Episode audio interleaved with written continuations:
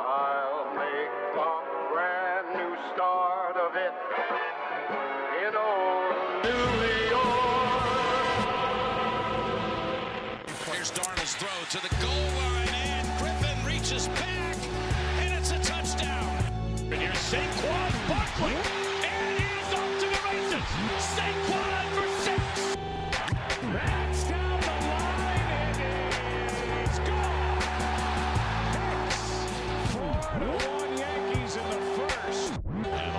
drives one to deep center field. That goes Brinson, takes a look, and it's out of here. Oh, Robinson with a steal. Using the ball hand to drive. Finishes. Robinson with a thunder dunk. Levert, back in, fade. Oh, he's a one-man wrecking crew.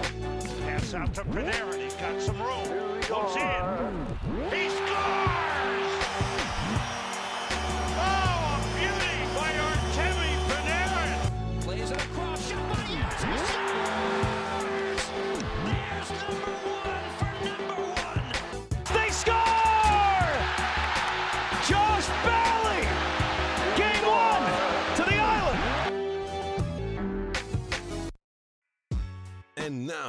It's time for the Tri State Sports Beat with your hosts, Nick Federico, Scott DeBell, and Joe Bruno. All right, episode number 123 of the Tri State Sports Beat. Nick and Scott here. We're gonna wait for Joe for a little bit. Pal, how we doing on this fine Tuesday afternoon? fantastic. You know, it's a little, little, uh, what's the word I'm looking for? Dreary outside. It's been dreary the past two Um, days. Yeah, but uh, just like our football team, uh, and our baseball team at the moment. You're but, not, uh, you're not wrong there. Know, I, I guess I could be worse. Yeah, all right. That's I mean that's the spirit. I mean you gotta gotta look at the po- gotta look at the positive somehow, pal. I mean, My hell week of schoolwork is finally done, so Uh, that's a fantastic good, thing. love that. That's something that we want to be a part of about uh, Yeah. schoolwork being done. But pal, we got a lot to cover today. Um, here's the deal. We're gonna speak for a minute on the whole entire state of New York sports right now. Most certainly 2020 and probably the last maybe 10, 15 years of New York sports we could call them the dark ages of New York sports. And I have some like weird comparisons I just came up with in my head. Right now in 2020, as we speak, you know, the leagues and everything like that, everyone is battling this COVID worldwide plague. And back, you know, in the dark ages, they were battling the black plague and all that good stuff. And then we have the 100 years battle between the New York Jets, along with the New York Giants, against being competent football teams because they are just losing that battle consistently year in, year out. And then what we'll start with today is the fall of the evil Eastern Empire known as the New York Yankees, led by King Brian Cashman and Lord Aaron Baboon and their band of merry men. But most important, but most importantly, Baboon. but most That's importantly, but most importantly, us village people known as the average everyday fans have had enough and are finally going to start to revolt. You're looking at like all of New York teams, spec- specifically the Jets maybe.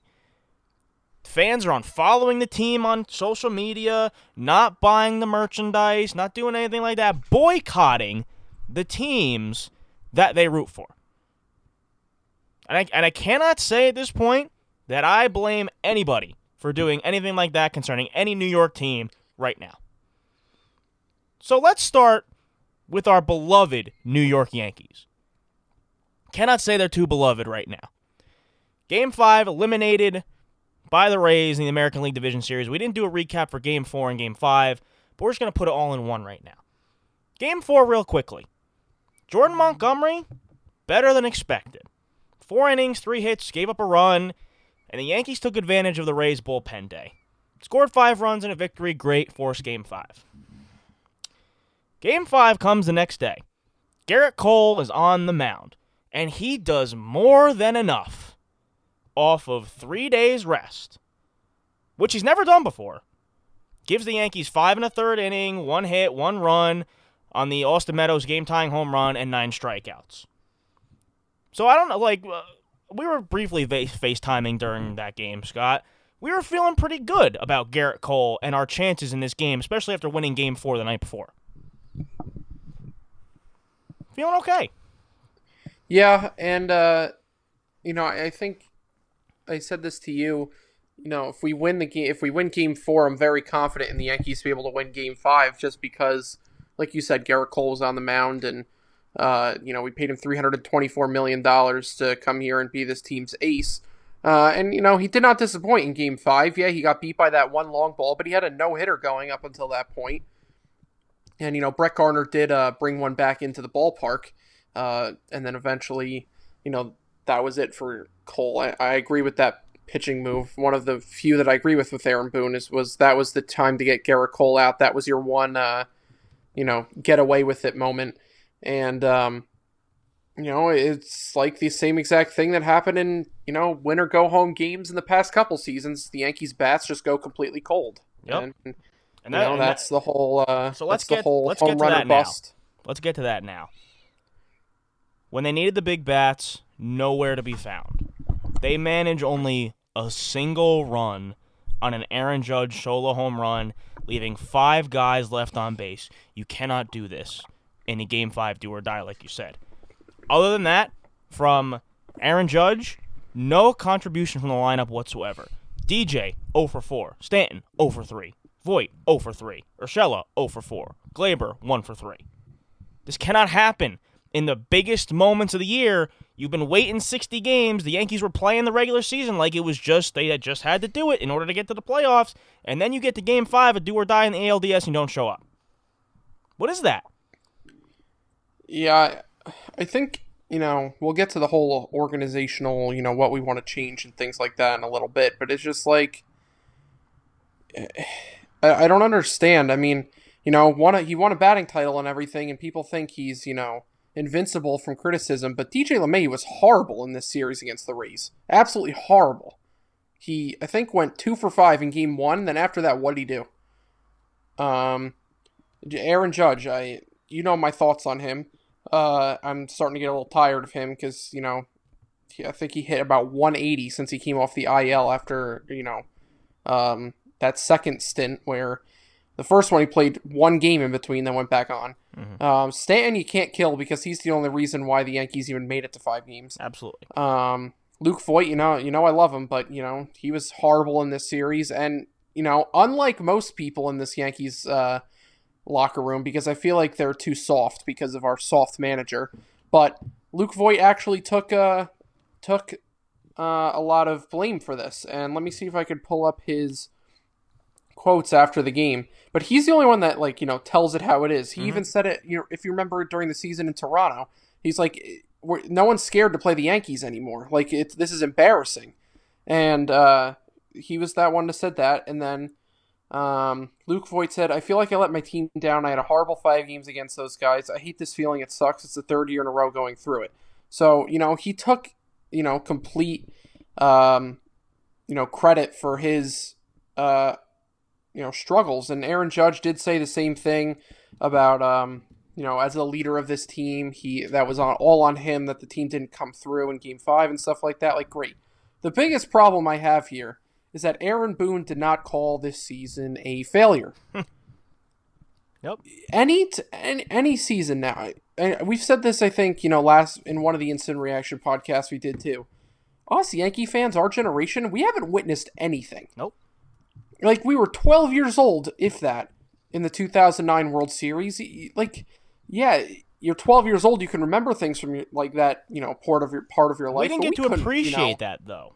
yeah we couldn't appreciate it like it was this isn't the bad you know the big bad yankees of you know past decades where it, it was literally like World Series or bust. And if George Steinbrenner didn't, you know, you saw it with Billy Martin, he fired him in the dugout. Like, could you imagine if George was still alive? Aaron Boone trots Mike Ford up to pinch hit for Kyle Higashioka. Yeah. Steinbrenner would have came out of the owner's box or whatever suite he was sitting in and would have fired Boone on the spot. Yeah. He would have kicked his leg off that dumb top step that he stands on and would have said, "Pack your bags, you're done." Yeah. And it's really And funny that it's really funny that you mentioned George Steinbrenner because him, along with now the late Whitey Ford, rest in peace, Whitey Ford, probably the best pitcher in Yankees history. Yogi Berra, Babe Ruth, Gehrig DiMaggio Mantle, they'd all be rolling in their graves right now. They are rolling in their graves. This is not the Yankee way. What we're seeing right now. And and this might I don't know if this is a hot take or not, but I don't care what anybody says. This series was lost in game 2 with that dumb pitching move Yep. with Garcia and Happ. They got away from what they do and they tried to beat the Rays at what the Rays do best, not what the Yankees do best, because what they've been doing for 100 years and 27 championships, apparently that's not the way to do it. But now they got to change their ways and start beating teams at what those teams do best. It's crap. It's crap. You're the New York freaking Yankees. Stick to what you know best. Yeah, and uh, you know, I was quite heated on the night that we lost, and I even tweeted this that. George is probably rolling in his grave right now at the fact that Hal has allowed this franchise to accept losing. This is getting to a point where you know Hal Steinbrenner has literally, you know, um, put profits ahead of winning at this point. point, and yeah, the, they finally addressed the the pitching situation with Garrett Cole. But how many seasons now has it been that he's just neglect, or even Brian Cashman too? It's not really him signing the players; it's Brian Cashman. But how long have they neglected signing a you know you know pitching depth? They're going to have to do it this season. They're going to have I, to. I don't think it's going to because I've heard other like people say John Boy was on uh, Evan Roberts' show on Saturday and he said that he's heard that the Yankees aren't going to really be able to spend money this year because unlike other owners, the Steinbrenners only have the Yankees and that's their only business. So they've lost you know more money than most organizations this year, and you know I'm not you know obviously it's hard times for everyone and everything. But this is just going from the past. I don't want to hear anymore about the freaking luxury tax. No. We're the New York Yankees. They're the most profitable fran- sports The franchise. richest team in sports. Yeah, yeah, and like we're talking about the luxury tax. Like, go out, spend the money. I mean, I read something today. I think it was from Lindsey Adler in the Athletic that said Trevor Bauer is probably going to just continue to keep looking for one-year deals so he can maximize his average annual salary. So why aren't we going to go offer Trevor Bauer a one-year deal and hopefully you can convince him to stay like longer? It's I'm tired of you know this whole get to the ALDS and our freaking soft manager saying this is this season isn't a failure, but you got freaking destroyed by the Rays this season as AL favorites, and you don't even make it to the championship series. Like you barely even made the playoffs at that at that time. Like Yeah, let's, let's think about it. Good. They were lucky to make the playoffs. They were, and it kind of seemed in the middle of the season they were just like, "Oh, okay, the Rays got the division. We're not, you know, we got all these guys hurt, so you know." Yeah, and this And that has a lot to do with it, but still. this, you know, is a whole organizational philosophy here. You heard Aaron Judge say it in the uh, in the lead up to the AL wildcard series against the Indians. If the regular season is spring training and the playoffs is when the regular season really begins, maybe we should start taking the regular season a little more serious because that'll get you prepped for the more competitive games in the playoffs. How about that? Exactly. How about that? How about that? I don't disagree. I really don't disagree. So now, unfortunately, we're not looking at we're unfortunately looking at the Rays and the Astros, probably the two more hated teams that Yankee fans, you know, love to hate. And I'm not gonna, you know, you and I are probably not gonna watch a single pitch of this series. Not even maybe. I mean, I'm gonna watch the World Series, but not this ALCS. I- can't. I can't bring myself to watch that. But instead of looking and previewing the ALCS for the Yankees, we're now looking at the offseason. So here's the big question. Now what? This is the third year in a row of not living up to expectations. 2017 against Houston, 2018 against Boston, and then last year against Houston, and now this year against the Rays. And you brought it up before, and I'll let you go off about it. This team lives and dies by not only just the long ball, but the analytics drives me insane. Insane. it's it's just unbelievable. Like I I can't just I I, I honestly can't anymore with this team because it's just unbelievable. Like, why are you bringing up Mike Ford to pinch hit for Kyle Higashioka when you have freaking Gary Sanchez you're gonna have to trot out there to then catch Chapman for what have hopefully would have been two innings. If you're gonna pinch hit someone, pinch hit freaking Clint Frazier. Mike Ford didn't have hit since August. freaking August and he trots him up in the biggest at bat of the entire season, oh yeah, we'll go with Mike Ford. That'll be a great idea. You're a freaking moron, Aaron Boone. I, I- Freaking we can't we moron. can't just blame it all on Boone. Uh, at this point, we can't. You gotta. you He's gotta, the one that trotted Mike Ford up there. I don't think but- Brian Cashman called down there and said, "Oh, I think we should bat Mike Ford right now." The analytics must have said that Mike Ford is probably a good idea. Just free. I hate analytics. I I, do really too. do. Just I do freaking too. play the game. Play to win the game. You gotta- you Don't gotta- try and outraise the Rays. Just play the game to your strengths. Mm-hmm. Don't freaking trot Mike Ford up there when he sucks. He It's that simple. sucks. It's that simple. It really is. Has not hit since August. Yeah, let's trot him up in October in the biggest at bat of the season. Yeah. Good idea, Mr. Aaron. Good, great idea. Idiot. Idiot. But like, but we got the call on this last week from Colton, who you'll hear from today, uh, for the New York Giants. You know, lives and dies by the long ball, and I, of course, I went on the record saying if they win the, you know, if they're scoring runs and winning games, I don't think it really matters. Now it matters. Now this matters. I wasn't looking too close at it. Got to be honest with you. Didn't think it was a huge, big ordeal. Now it's a big deal. Because the fact that the Yankees can't buy a hit without hitting a home run is re- is bonkers. It's bonkers.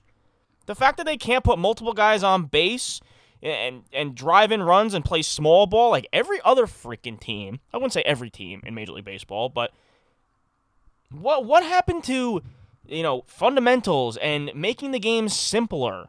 Like why does it gotta be so complicated with all these numbers and hitting home run and like oh, hitting home runs are great. We love home runs. But when that's the strength of your team and that's what they do, okay, fine. But uh, if that's the only thing they can do, that's a problem. They need more. If DJ LeMahieu could bat one through nine in this lineup, be fantastic because the guy gets on base and doesn't always put the ball in the seats.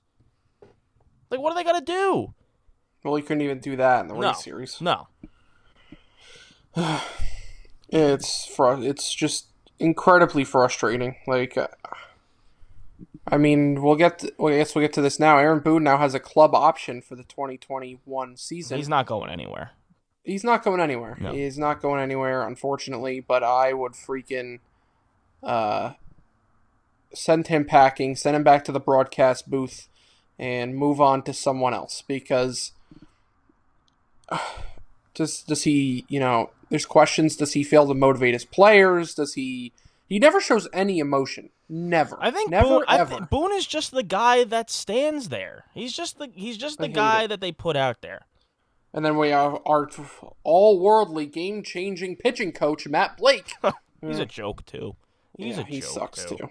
But like, I, I honestly think they have to try and find a different hitting coach or something. Like Marcus Thames has been here for the last couple seasons. Um, he I'm pretty sure he came in with Boone and has you know been here the entire time. But something's got to change because you can't keep you know doing this. And maybe it's a change of personnel. Like you know, I don't know. People were talking about you know you trade Luke Voit, maybe you move Gleyber back over to second. You can. Uh, they better freaking re-sign DJ LeMahieu. Uh, Oh, yeah. Like that should be done already. You can move him to first base, move Gleyber to second, and then like trade for a Lindor and put him at shortstop. yeah, But you know that would help with the whole home run or bust thing. That would definitely take one more pe- person out of the lineup that does that. Even though I love Luke Voit and I don't want to see him gone, but yeah, I, I- guess I'll just go to my off-season wish list at this point. Sure. You know, you gotta um, gotta address this bullpen. You can't not anymore. Yeah. you know, just yeah. Let's talk. Let's talk about that now. The fact that Adam Ottavino now has zero trust from this organization, he's just got to go. He's got to go now. And then mm-hmm. Chad now, now Chad Green is all of a sudden come into question. And then we got to ask the question. I'm going to address this now. I understand he's got two more years left on his contract, but where's the patience level with Aroldis Chapman? Yeah, I mean, he was like you know on fire when it you know right before he gave up that home run, but it is the second straight season that he's given up a you know a season-ending blast.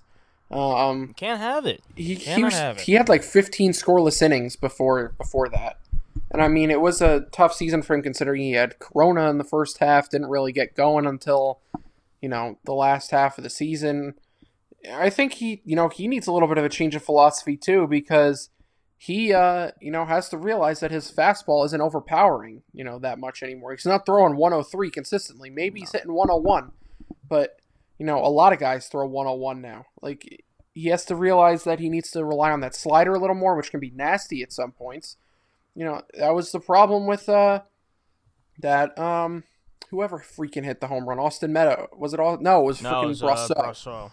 Yeah, uh, he has to realize on the Brosseau home run that, you know, at that point, I think you should you should have just walked him because he was all over Chapman in that at bat. Just put him on base, move on to the next guy. Maybe you know, and there was obviously some history there. If you want to say that he threw at him, like you know on purpose or not, uh, in the season, whatever. But I would have just walked him, moved on to the next guy because clearly he wasn't getting out, and then obviously you know you paid the price for it.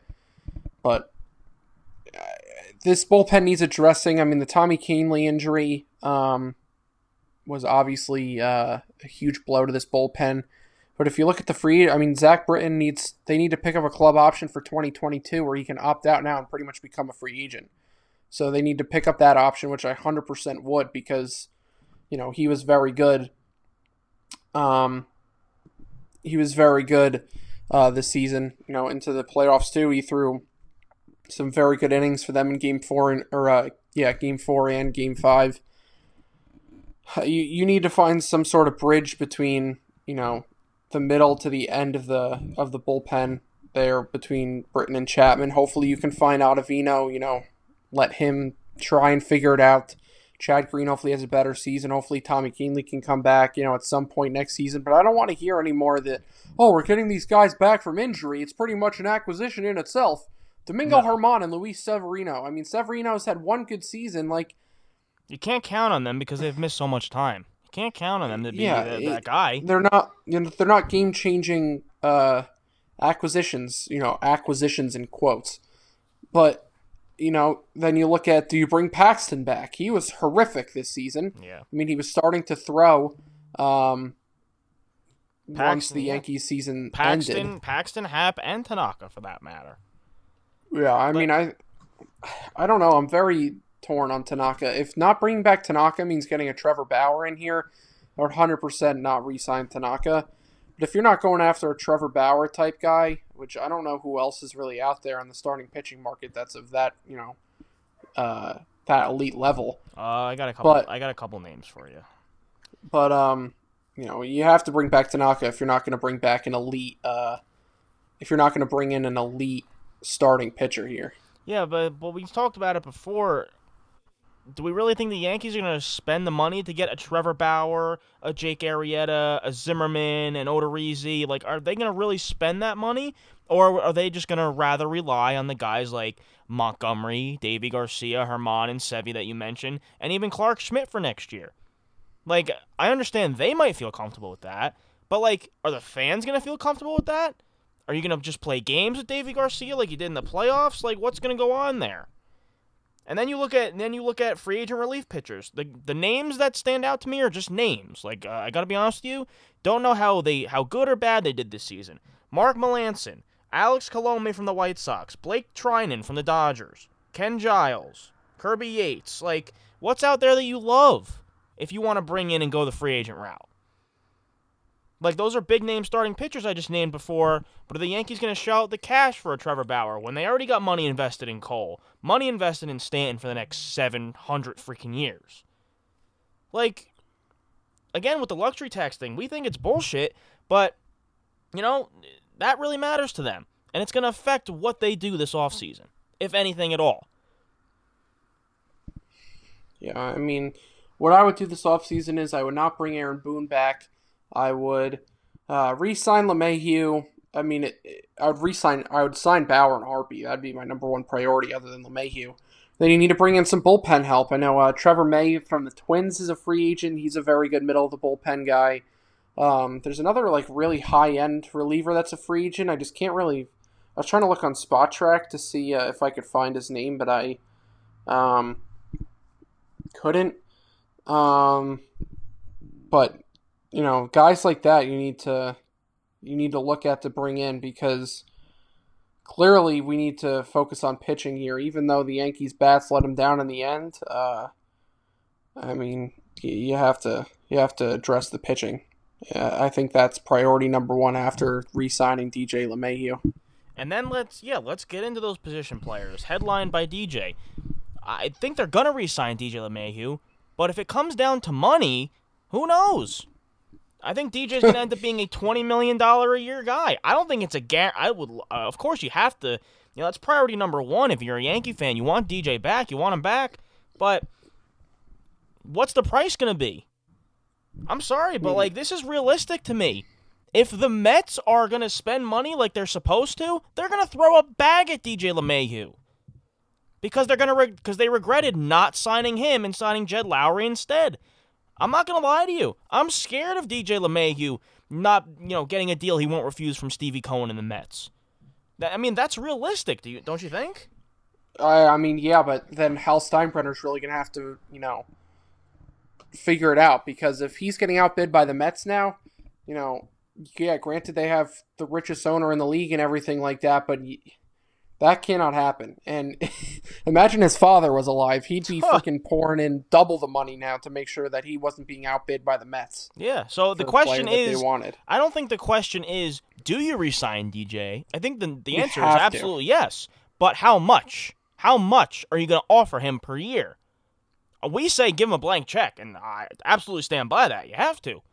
But unfortunately, that's not what the Yankees are going to do. And then we have other questions on top of that. The big question is your biggest concern, Aaron Judge. Can't stay healthy for a whole year. Do you keep him or do you entertain trading him? I know your answer already. I still don't know what to do yet, but I think that's a general question you, you, that Cashman and the Yankees have to think about. A couple years, they're going to have to give him a contract. A couple years, they're going to have to give Torres a contract. And if Gleyber can't freaking play defense, you got to think about another route here. But if Judge can't stay healthy, which he's proven that he can't, what do you do if you're Brian Cashman and the Yankees? What do you do?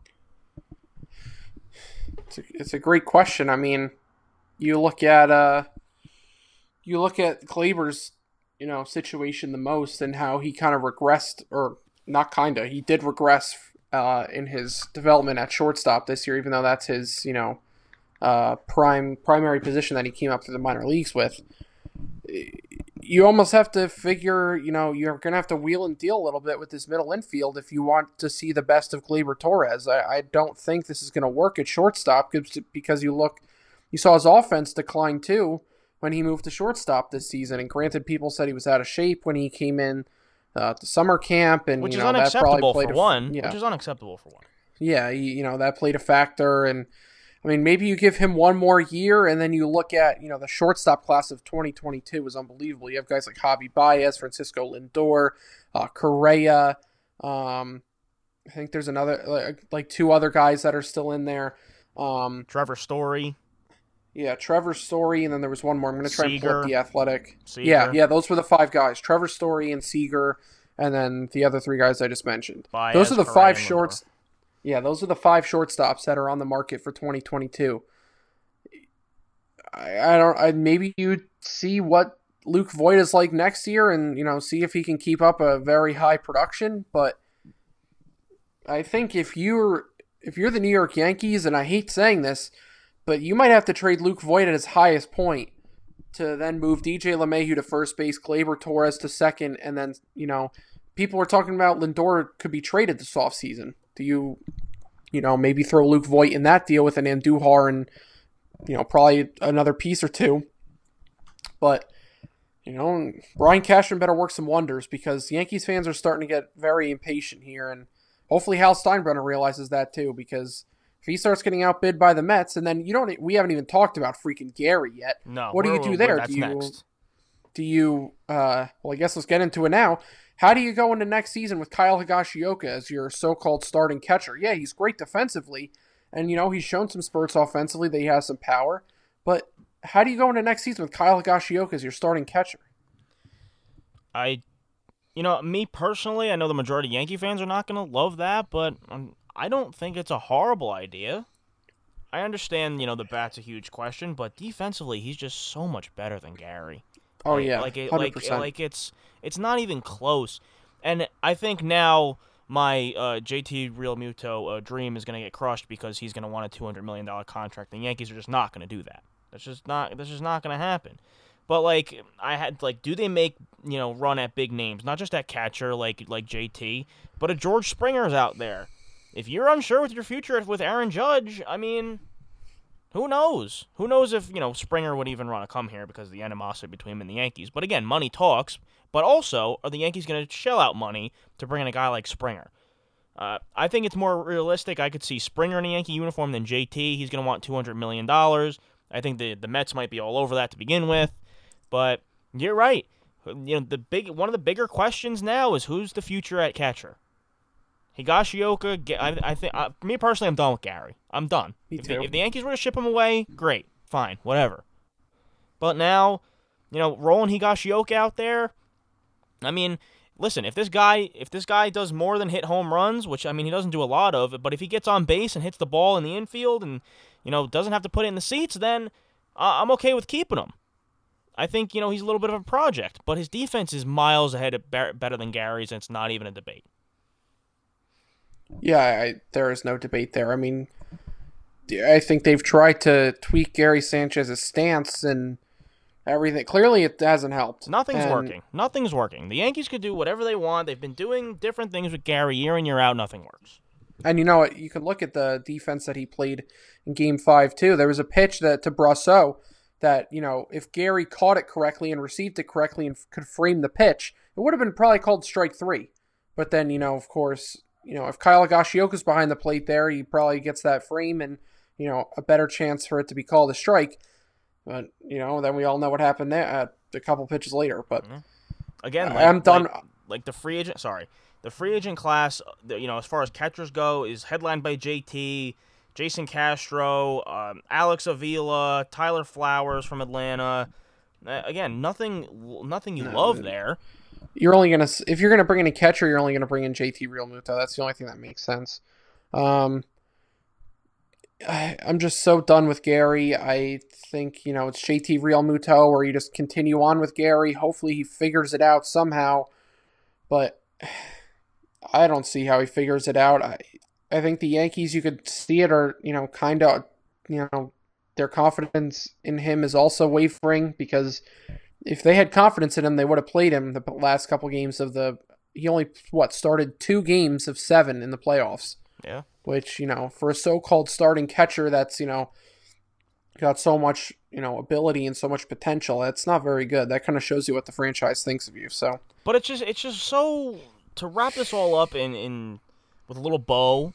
It's just so strange that in a season where it was World Series or bust, all of a sudden, now that they've lost to the Rays in Game Five of the ALDS, there are a lot more questions than answers when it comes to 2021. yeah, it's it's not great. I mean, yeah, the Yankees will probably still go out and win, hopefully ninety games, and you know somehow win the AL East. I don't think the way the Rays are going, who knows? The they're Rays are probably slow the best team in the division going into next year. They have to be, Yeah, especially if they retain all the guys that they have. And the fact that, you know, the Yankees have this huge payroll. The Rays like have like a five dollar payroll compared with the Yankees, and they are freaking in the ALCS and them. So I don't under I don't know what will wake up, you know, Steinbrenner and Cashman and uh you know what else will make it happen, but some something they're gonna have to make some moves, whether it's via the trade route or you know getting because they're getting if they don't bring anyone back, Brett Gardner also has a ten million dollar club option for next year, so we'll see if they exercise that. I wouldn't be totally against bringing him back. You could negotiate maybe a lower salary. Uh, that'd be even better. But um, they're getting about 110 million dollars off the books next year if they don't bring you know anyone back who's a free agent. I mean, you're getting Tanaka's like 25 million dollar contract off the books. I don't think he's going to get 25 million. I mean, if the if the Mets are freaking, you know, let let him let Stevie Cohen, you know, spend. But the problem is there's no salary cap in baseball, so he could go and offer Tanaka 25 million, offer JT 20 million, offer Bauer 30 million, and all you'd have to pay is the luxury tax, which is you know a terrifying thing for the Yankees. But Stevie Cohen, uh, you know, he's he. There was a story that came out yesterday that said he's you know very prepared to spend, and you know he's already he just you know spent two point whatever billion dollars to buy the Mets. What, what's another you know however many million dollars to improve this team. He's prepared to lose four hundred million dollars in the first two years of him owning the team. So you know he's not holding back this year. He's going to be one of the only teams I think that's going to be a big spender. If you, which is crazy to think about, the Mets being a big spender over everyone else, but That's what happens. That's know. what happens when a billion dollar hedge fund guy comes in and takes over your team. More like a f- how much how much money is he have? Fourteen billion. Uh, something like that. Like that's that's a lot of zeros. And you know what? Uh, the Met, you know, Mets fans have always been like, "Oh, the Yankees buy their way to championships." So you wait. Yeah. You're on your way. I mean, I mean, I don't know if the Mets will win a championship the next ten years, but I mean, the Mets are on their way to actually being a big market team and spending like one. Yeah. Well, one thing I want to say about the Mets is Mets fans love to make fun of the Yankees that they're, you know, um, yes, of course. that the Yankees are upset about making the playoffs every year, or, they're upset about getting knocked out of the playoffs early every year. And, you know, if that's what you, you know, hold your standards to is just making the playoffs every year, then who's the real losing franchise here? And that's all I'm going to say on that. Like, So- uh, well, I have something to add to that, and then we'll take a break. Uh, I was over at Joe's house the other day, and Joe was playing the video of KFC Barstool, you know, singing "Start Spreading the News." I don't know if you saw that, Scott, and just trolling. no, the I don't. I don't pay attention Right. to him when he's talking crap about the Yankees. and just trolling, trolling the Yankees. And Joe's playing it and gave me the stink eye. I'm like, you know what? It doesn't really affect me because he's a Mets fan and he's just looking for something, you know, to to say about the Yankees. Obviously, you know, the Yankees hold real estate in his mind that you know he has to, you know, bag on the Yankees because you know the Mets are not very good. All I have to say well, Mets that. fans think that they hold real estate in the Yankees fans' heads because, you know, we were the Yankees fans were talking about the Mets uh, only being have standards of just making the playoffs, considering they helped raise the banner for making the wild card game. Congratulations. Freaking Lations. But uh, whatever, it's Brian Cashman, Hal Steinbrenner. Figure it the frig out. Spend some money. I don't care about the freaking luxury tax. If he spends zero money this offseason, other than DJ LeMahieu, it's they could use the COVID excuse all they want. They're the most, you know, financially stable franchise sports organization in the entire world. You're gonna have fans back in the seats next year of, you know, at least probably half the ballpark, considering some organization claimed that Yankee Stadium was the first stadium in the entire world to be able to welcome fans back. So they were the safest venue to welcome fans back. So, uh, you know, let's let's let's figure this out here and you know, let's make something happen. Well, unfortunately, baseball season has come to an end very early in New York, and we'll see what happens in the offseason. Should be exciting for both of the Mets and the Yankees, so we'll keep it covered on that. We will take a break, and when we come back, yes, we will get to the dumpster fire that is New York football. And we will talk about that when we come back. You're listening to the Tri State Sports Beat. Do not go anywhere. We'll be right back. Do you have thoughts you want to share? Have questions, comments, or hot takes surrounding the world of New York sports? We want to hear from you, so give us a call on the new 24 7 Tri State Sports Beat fan line. Call our new toll free number at 862 260 4315 and leave us a voicemail with your questions and comments so you can be heard on that week's episode of the Tri State Sports Beat.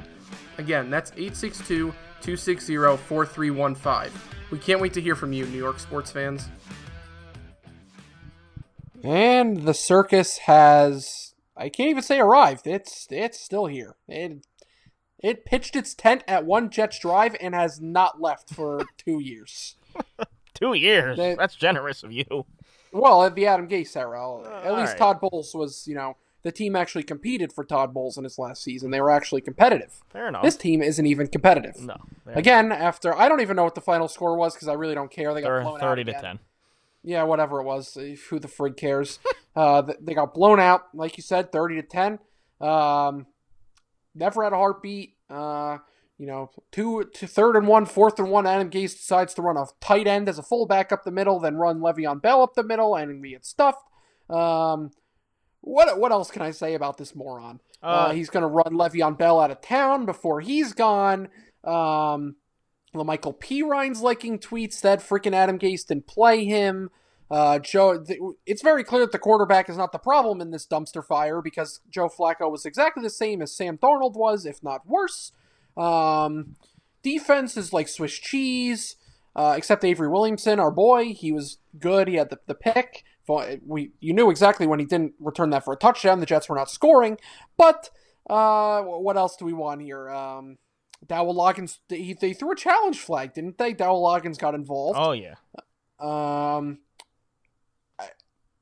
it, it- Rich Cimini in the ESPN NFL Power Rankings penned it perfectly today. The weaknesses point he put football. Not just one position, football. They don't even play the same sport as their opponents. It, it is horrific. It is embarrassing.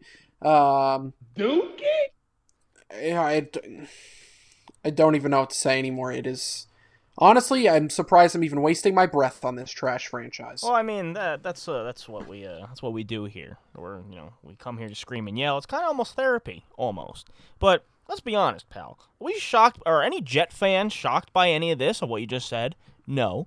But No. on Sunday, did we watch every single minute of it? I did. I don't know- I don't know about you. Yes, unfortunately. Unfortunately, But here's something you you forgot, and, and we'll recap a bunch of stuff that you just said in detail.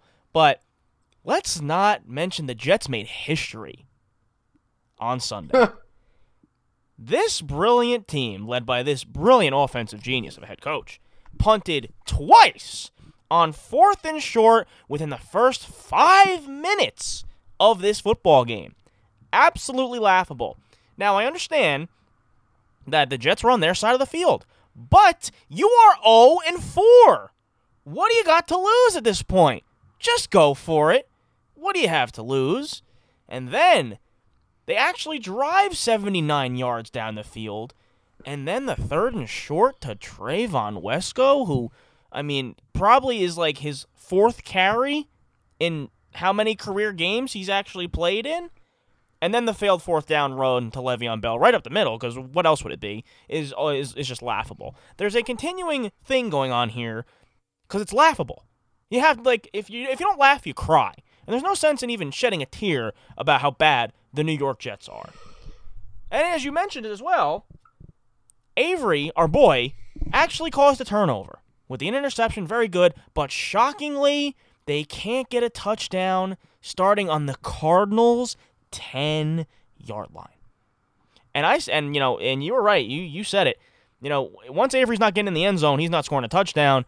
Uh, we were on Facetime for that, and I said, "Here comes a field goal. We're gonna be down seven to three. And Yep. lo and behold, I was right. And I hate being right about this stuff. But you know what? I should have bet my student my student loans on that that that was gonna happen. Again, laughable, absolutely stupid. And here's the worst part too: the Cardinals didn't even play their best game in the first three quarters. They made the Jets defense look somewhat competent until the second half. You and I are both saying, "Oh, Jets defense not playing too bad. They're kind of keeping them in this game. The offense just can't do anything." But at the end of the day, the Jets de- the Jets defense allowed 500 yards of total offense. Murray didn't have to run that much. He had a picnic in the pocket. he threw it for career high passing yards. Of course he did. Second time, second time in five games that the Jets have allowed career high passing days, and that's not even counting Brett freaking Rypien or whatever the frig his name is, Jeff Rypien, Brett Rypien, whatever. Does, doesn't even count. Doesn't even count that. But again, well, I'm not. We're not surprised there, are we? No pass rush. We're not surprised there. The the position hasn't mean- been freaking addressed in 15 freaking years, if that. Well, I mean, you know, Joe Douglas just drafted a bunch of injured guys, so hopefully J- Jabari, hopefully Jabari Zuniga comes in and can actually, you know, get to the pass rusher. I mean, it looks like John Franklin Myers actually isn't a bad player. No. Um, Quinnen, I don't know what to make of Quinnen. I don't I. I really don't, because you know he has the fantastic day where he has, uh, you know, two sacks. Uh, I forget which day that was. Was that the 49er game? Yeah. Uh, where, where he has Yep. he had two sacks and then you know he hasn't really made a lot of you know differences in the stat sheet um in in his other games but kind of like the other I- Williams we used to have in town.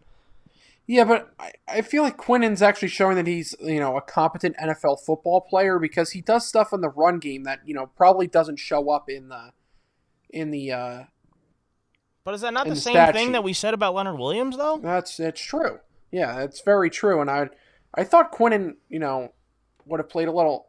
He's playing more on the outside because they have Steve McClendon. They don't really play him in his natural position. I feel like half the time. So But that's classic Jets, you know. Don't play, don't give guys the opportunity to succeed. We'll just, you know, do what we want. Hopefully, they succeed in the system we play. But Yeah. And then, of course, that's a great transition to another week of horrible Adam Gase play calling. Um, you know, we mentioned it before about the. Hold on, my uh, computer just froze here. I apologize. Um, you know, we mentioned it already, not going for a fourth and short twice. You know, even in your own situation, that's fine. But again, you have nothing to lose. Your own four, whatever. Same old runs up the middle, long routes. Guys can't get open, can't create separation for a hundred-year-old Joe Flacco. I mean, did we really expect Joe Flacco to look good uh, last week? No. Um, and then, you know, we kill Adam Gase all the time for not being creative enough, but then when he does get creative, it just it's awful. Dumb trick play after trick play. They actually the first trick play actually worked. I think it was like a reverse or a jet sweep to Braxton Berrios or Hogan. I don't know. But then the next play after that, another stupid play where Jeff Smith is looking to throw a pass and gets sacked for 15, for 16 yards. I understand he's a former college quarterback, but come on already. Two two of those freaking plays in a row. They, it's uh, my uh, my blind grandma could see that coming. Like, come on, come on, come on. And then second and 26. You mentioned this to me, and this is why I'm bringing it up. Second and 26. What comes up? A draw to Frank Gore. Classic. yeah, that's where Adam that's Gase. where uh, that's where Adam Gase gave up on the game. That's the can that's the classic I give up play right there. Classic Adam Gase. So now, you know, uh, my next topic is, and I'll, I'll just let you go off because I know this really uh, burns your buttons. Uh, I'll mention the name. You could just go off. Chris Herndon. Go ahead. Oh, he freaking sucks. he is a horrible football player. I mean, it just shows you what kind of, you know, person he is at this point, too. The Jets actually score a touchdown because Jamison Crowder, their only competent football player on the entire freaking field, scores a touchdown, but two plays before that, he drops a wide open pass that even I could have caught and fallen down so I didn't get killed by a freaking linebacker. Yeah, he's just sitting on the on the bench, pouting, just straight ahead, not even celebrating with his teammates. That speaks volumes about the kind of person and teammate and player Chris Herndon is. Uh, he, he is dead to me. Of course, another guy that Adam Gase freaking rants and raves about. That sucks. Hmm, Kalen Ballage comes to mind. Frank Gore, about, I mean, he's still, you know, decent. Should not be running the ball 20 times a He shouldn't even be on this team. Let's be honest. Shouldn't even be on this they, team. they completely just refuse to play La'Mical Perine, but Adam Gase doesn't want to overwhelm him. But they don't play him, so he can't learn how to play. Oh, the pain. Yep. So we're guy's so an idiot. And, and, and we're talking about the running backs. We're going to trade Le'Veon Bell instead of firing Adam Gase. Yup. We're not going to fire Adam Gase, but we're going to trade our most talented player on either side of the ball because we don't want to hurt Sam Darnold's progression. Are you freaking kidding me? Christopher Johnson, Joe Douglas, are you idiots? Yes. Yes, they are. We're going to let Le'Veon Bell leave. Granted, I'm sorry that he has to go through this utter disgrace of a Yeah, franchise. he's he has been a freaking saint these last. He has been a class act, Yes. and no, I'm pretty sure every Jet fan loves him. Yes. And when he comes back to MetLife, whenever it'll be, he's going to get a standing ovation. He should for having to deal with this But- uh, garbage. We're going to let Adam Gase outlive Le'Veon Bell and the Jets organization. Just put that into perspective about how the New York Jets are run as a franchise. Yeah. And Just all put this that into perspective. and all this proves that Sam Darnold is not the problem and never was. Well, I- I mean, we're going to get to this. If the Jets are the number one pick, they're going to take Trevor Lawrence because they'll look like absolute stooges Of course. if they don't freaking if they pass up on a generational talent. Of course. But like I want to know where the people that hate Sam Darnold are right now. Where are you people? Come on out.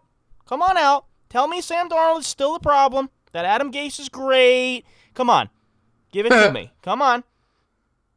But Yeah, like Adam Gase, will- Adam Gase will go be the offensive coordinator for like freaking Patrick Mahomes once Eric Bieniemy becomes a head coach, and ever, everyone will be like, "See, we told you about Adam Gase. He's a great offensive mind." Christopher Johnson will go on to buy the Chiefs because he loves his great offensive mind. Loves That'd Adam Gase. Fantastic. Loves him. Can you please do that, Yeah. Christopher Johnson? We'll take the Hunt family right away. Come on now. We'll take we'll take freaking anyone. I'll take Dolan at this point. Uh, actually, uh, sure. He spends he spends money. He uh he he's willing sometimes to get out of the way. Uh, that doesn't mean I love James Dolan. Believe me, anybody that's listened to the show a long time hate that guy. When the Knicks season starts going around, you will hear me about James Dolan once again. But that's a whole nother story. And the fact that the Knicks might bring back Carmelo Anthony excites me, but also doesn't make sense. But no, I'll leave that at that. and I Chris didn't even know that. and Chris Paul, Chris Paul and Carmelo. Lo- uh, anyway, anyway. I didn't even know they were going to bring back Carmelo. Anyway, the fact that they're going to give up assets for Chris Paul is is ridiculous. But anyway, anyway, uh, the big problem is uh, the Le'Veon Bell situation right now. Well, let's let's just. Well, you want to look at his numbers? I'll read you his numbers from this last game. His first game back, you know, since Week One against Buffalo. Thirteen carries, sixty yards, one reception for seven yards. Uh, uh, great. No, that's that's just awesome. Uh, Joe Douglas, if you're listening, which uh, you probably are not, do him a favor. Do Le'Veon a favor. Don't do the organization a favor. Do Le'Veon the favor and trade him. I feel bad for him. We just said it before, but the fact that you pointed this out too, that he was promised to be used so much by Adam Gase during the offseason, and this is what we get. 13 carries for 60 yards, one reception for 7 yards. And he looked great running the ball. Absolutely. Le'Veon Bell has been the best sport through all of this garbage. Honestly, I don't care what the Jets get for him. Just let him go free. Do him a favor. Let him prosper somewhere else. Obviously, this experiment didn't work because Adam Gase coming in didn't, you know, it all started when Adam Gase was like, mm, wouldn't have paid Le'Veon Bell that much money.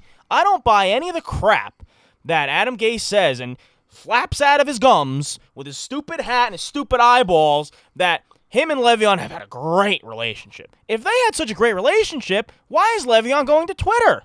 Why is Le'Veon not going to Coach Gase's office to talk about the problems? You know why? Because Adam Gase does not relate to his players. He is an, It's an- an he's an antisocial moron. Well, you just look at this freak, and you're like, I'm not gonna go up to this guy and talk to him about what I'm feeling. He's just gonna, "Hmm, all right, well, we'll put it into the game plan. Oh, I just lost myself a tic tac toe. I, I gotta go. I gotta, I gotta go. All the game the, plan." the, the game plan, the, the flow of the game did not welcome a chance to get Le'Veon Bell involved in the passing game. You know what you do? You try to get him involved. You, you scheme. call his number. That's what good offensive coaches do. You scheme to your players, you absolute idiot. Me, me and Nicholas would make a better offensive staff than you freaking Adam Gase. Adam Gase and Dowell Loggains against Nick and Scott. Who would win? I, I'm pretty sure our friend group could call games better than Adam Gase could. Hmm. But you know, so much. Half of them don't even watch football. No, they don't. But like honestly, I wish Le'Veon instead of liking tweets that Gase doesn't use them well and that the Jets should trade him, I just wish Le'Veon would go out on Twitter and just blast Gase on his own. Just do it. Who cares? You're probably gonna get traded anyway. You're not gonna be here next year in the first place. Just blast him. Kill him. I don't know what that does for you, but it'd make me feel better. Just blast him. I don't care. And then, i mean- Wait, go ahead. I'm sorry. Go ahead. And the, the fact that, I don't know if this is what you were getting at, the fact that he is saying, oh, now, you know, I've toyed with the thought of giving up oh, the play Yes, calling yes, yes, duties. yes, yes, yes. Wait. Why is Yes. he the head coach if he's not going to call plays in the first place? Yes. What good is he doing Yes. if he's not calling the plays as the offensive genius head coach? We'll get to that. Now let's get to all of his comments that he made during the week, post game and and yesterday. You mentioned it a little before. I don't want to put too much on the La'Mical Perine's plate. Running back is the easiest position to transition between college and the pros. Like like what is on La'Mical's La'Mical Perine's plate to begin with? Timeout. James Robinson is an undrafted free agent from East Kentucky Bumble State, and he is just a top 10 running back fantasy wise in the NFL right now. Nope. But you don't want to put too much on someone's plate of a fifth round pick? Adam Gase, what are we doing? I don't think he knows. I don't. I don't even think he knows what team he coaches anymore. I wish he forgot. Yeah, and then the the golden quotes yesterday. Everything is on the table, talking about giving up the play calling duties. So leave the organization. Here's why I call bullshit on Adam Gase. He said over the past four years, that'd be his entire NFL coaching career, basically. He's toyed with the thought of giving up play calling duties. Bullshit. This guy's ego is as big as the universe. Why would he It's ever? as big as his eyeballs. Why would he ever give up play calling duties to somebody else? Because you know how this works in the NFL? When there's an offensive coordinator and a head coach, the offensive coordinator is the one that calls the plays. It goes down to the head coach. And the head coach says, okay or no, we're not going to run that.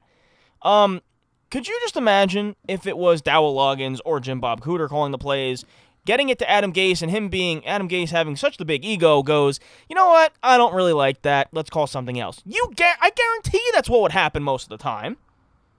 So you know, what? I'm at this point. You know, you said it. You said it best. If you're gonna give up play calling duties, just get out. Just resign. Be done. Like, why are you even here if you're gonna give up play calling duties? But Exactly. but here's the There's thing. Here's the thing to wrap up this awful organization for at least another week. The Jets are 0 5 for the first time since 1996. Their record that year, under the brilliant head coach Rich Kotite, 1 and 15. You know what? I think it's his birthday today. It is. Or Happy bir- yesterday. happy birthday, Rich Kotite, I guess.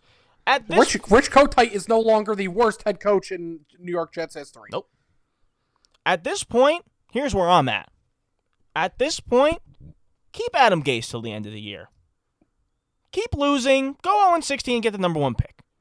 Because as we've seen, the Texans fired their coach, the Falcons just fired Dan Quinn. They'll probably win. If that's going to cost us Trevor Lawrence, uh, you know what? I, I don't even want to win. I don't. Keep Adam Gase, keep the circus in town for 11 more weeks, because that's how much longer we have to go. 11 more weeks. Just keep him. Whatever. At this point, I don't care. Yes, I want him gone. I, we will throw an emergency podcast parade once Adam Gase gets fired, whenever that may be. But at this point, just keep him.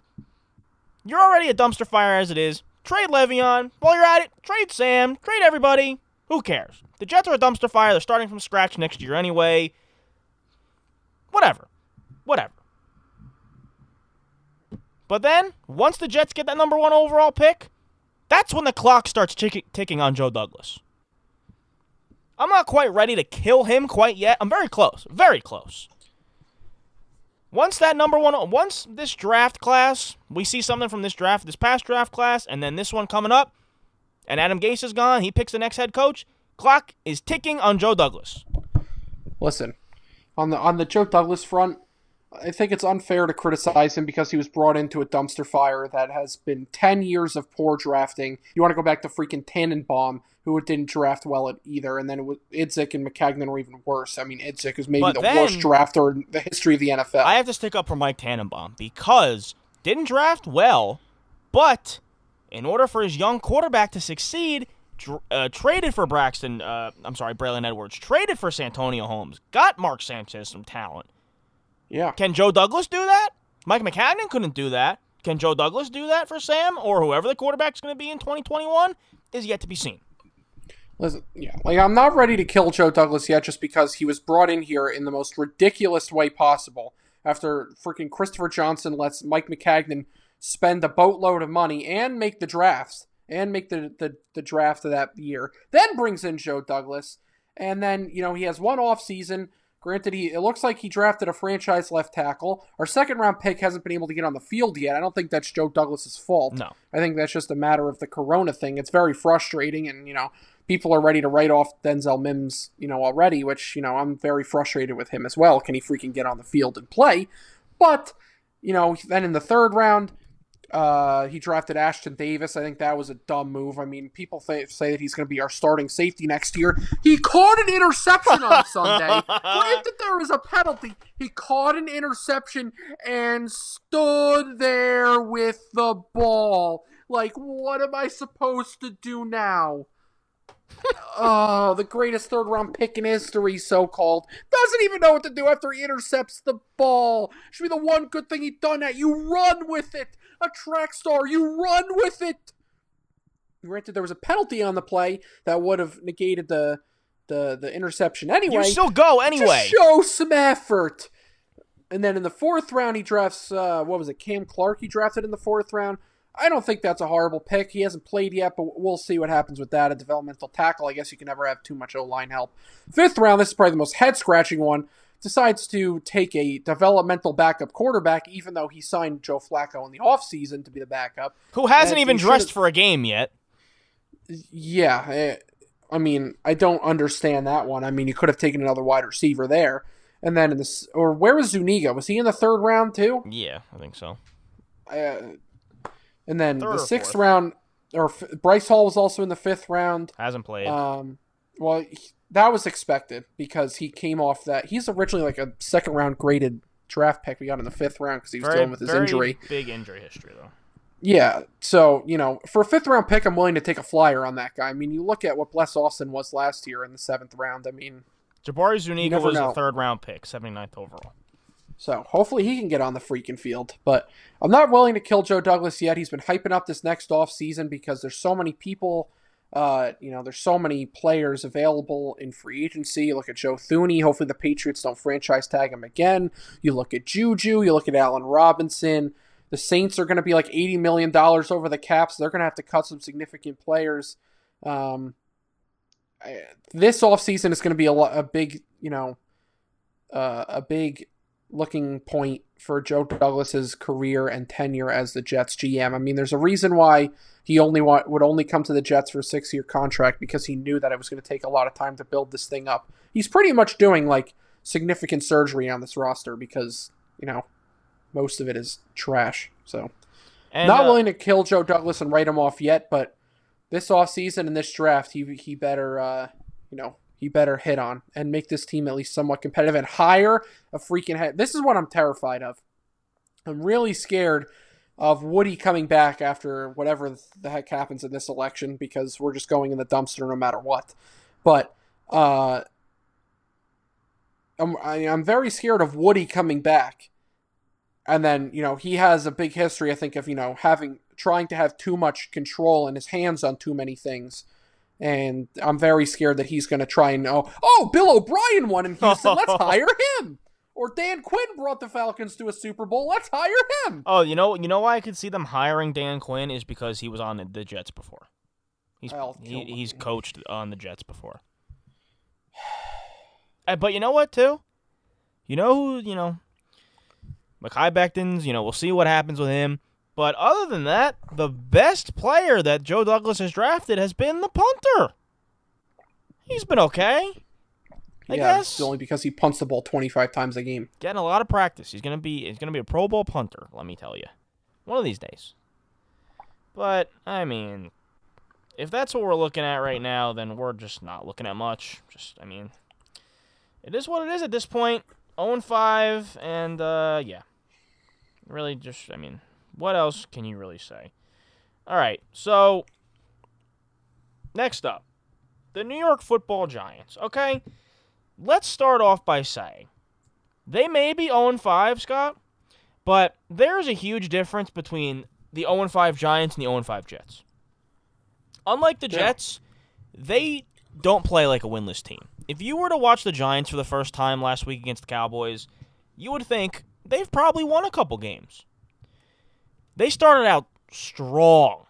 Probably, you know, as best as they could this season. The Evan Engram touchdown run, the pick six by Kyler Fackrell, and the 55 yard field goal by Graham Gano put them up 17 3, just like that. Here's where the tide started to turn.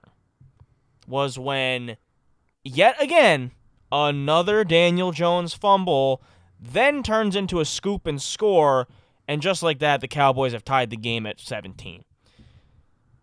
And then, you know, get two field goals in the second half, they turn, you know, Andy Dalton has to come in because of the unfortunate injury to Dak Prescott. They turn the Andy Dalton fumbled snap into a touchdown. They go up three, thinking, and I'm thinking they may win this thing. I really do. I had confidence that they could come out of Dallas and win this game.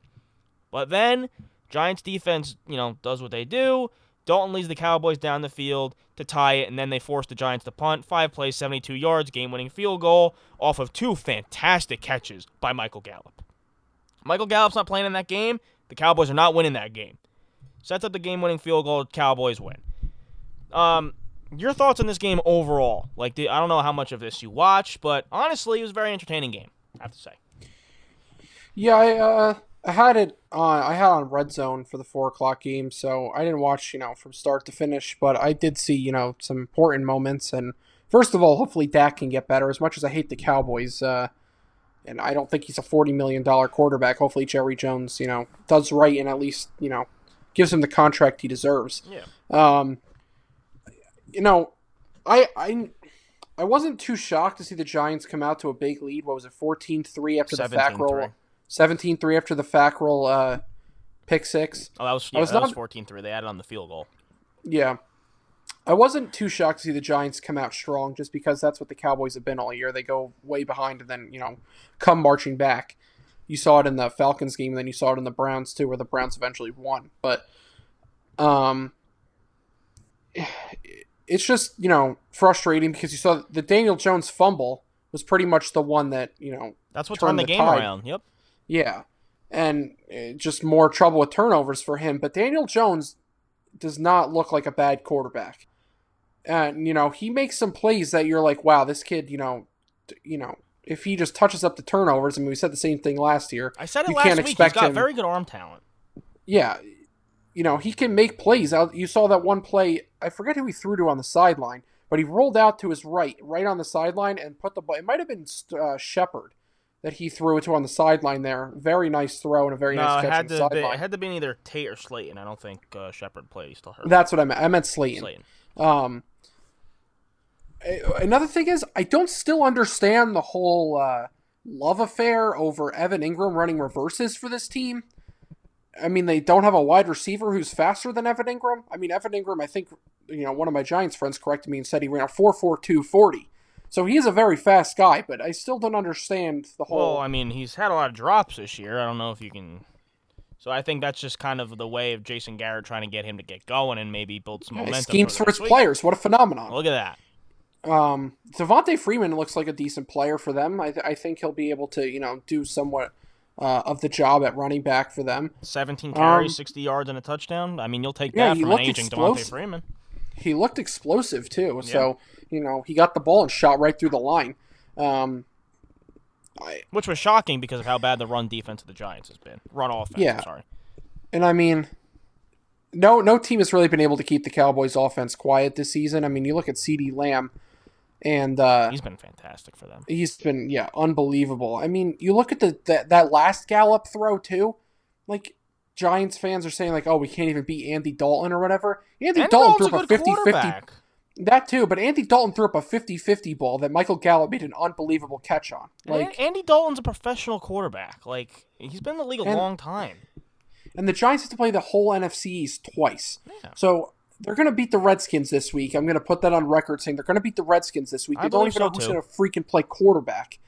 Um, you What- know, if what- they don't uh, beat sorry, the I'm- Redskins, I'm, sorry. Sidebar. It was a great thing to see Alex Smith on the field the other day. Yeah, for sure. For sure.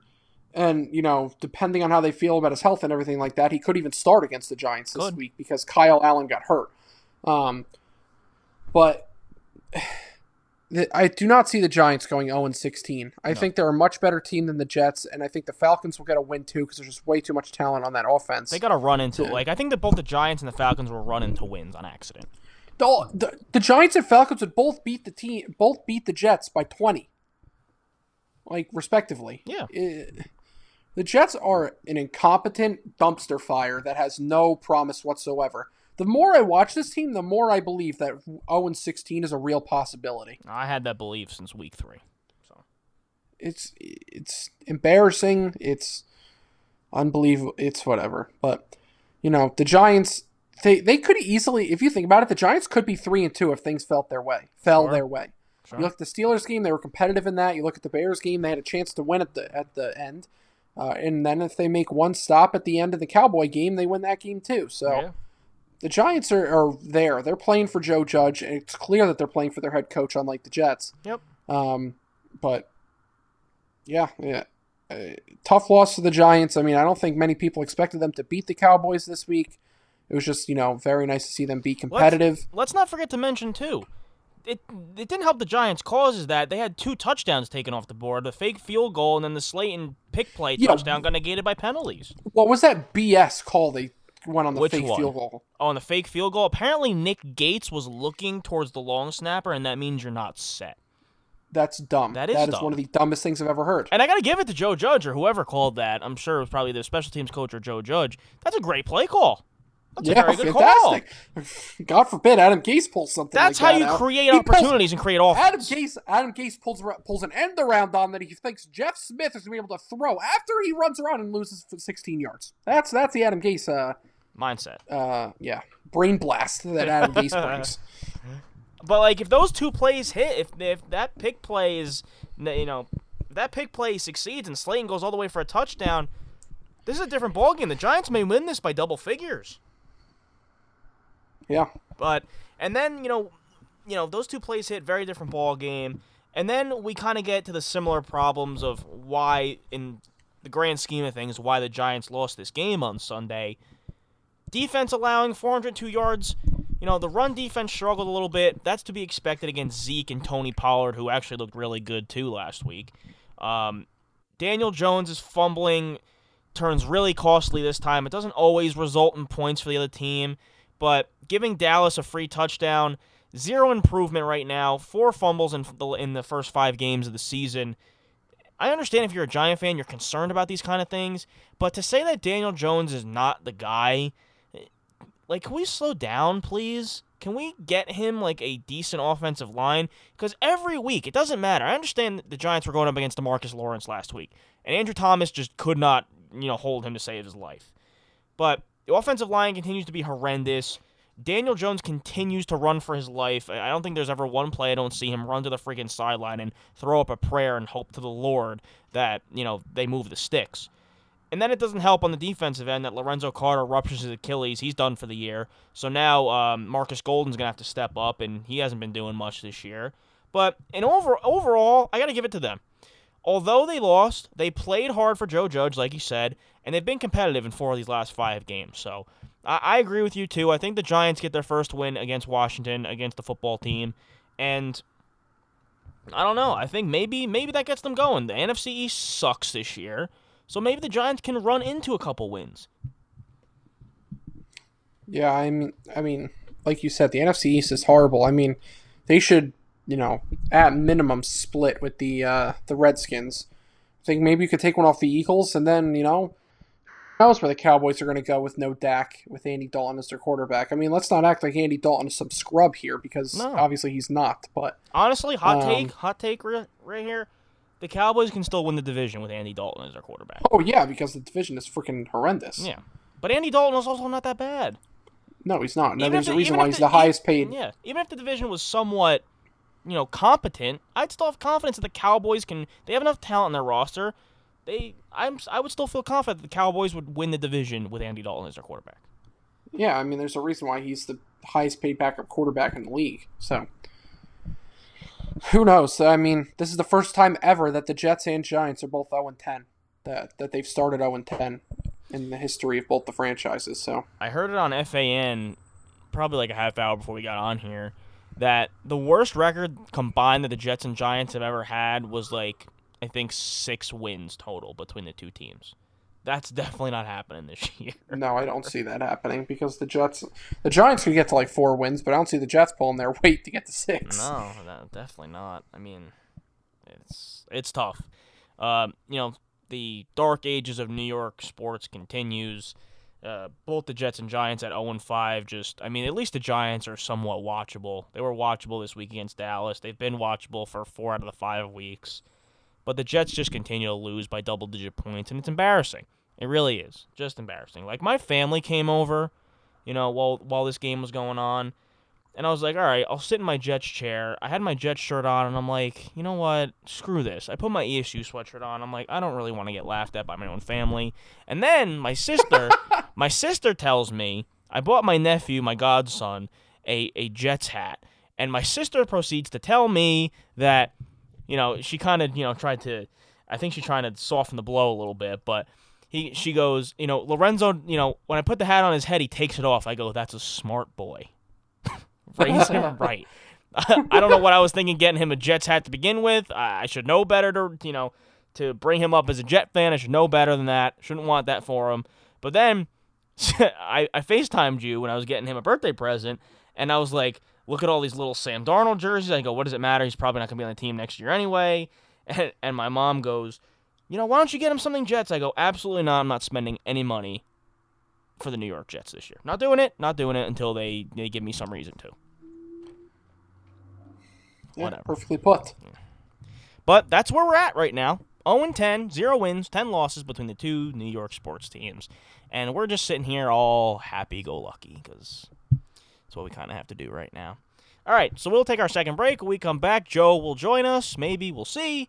And we'll talk some Rangers, Islanders, Devils, hockey free agency.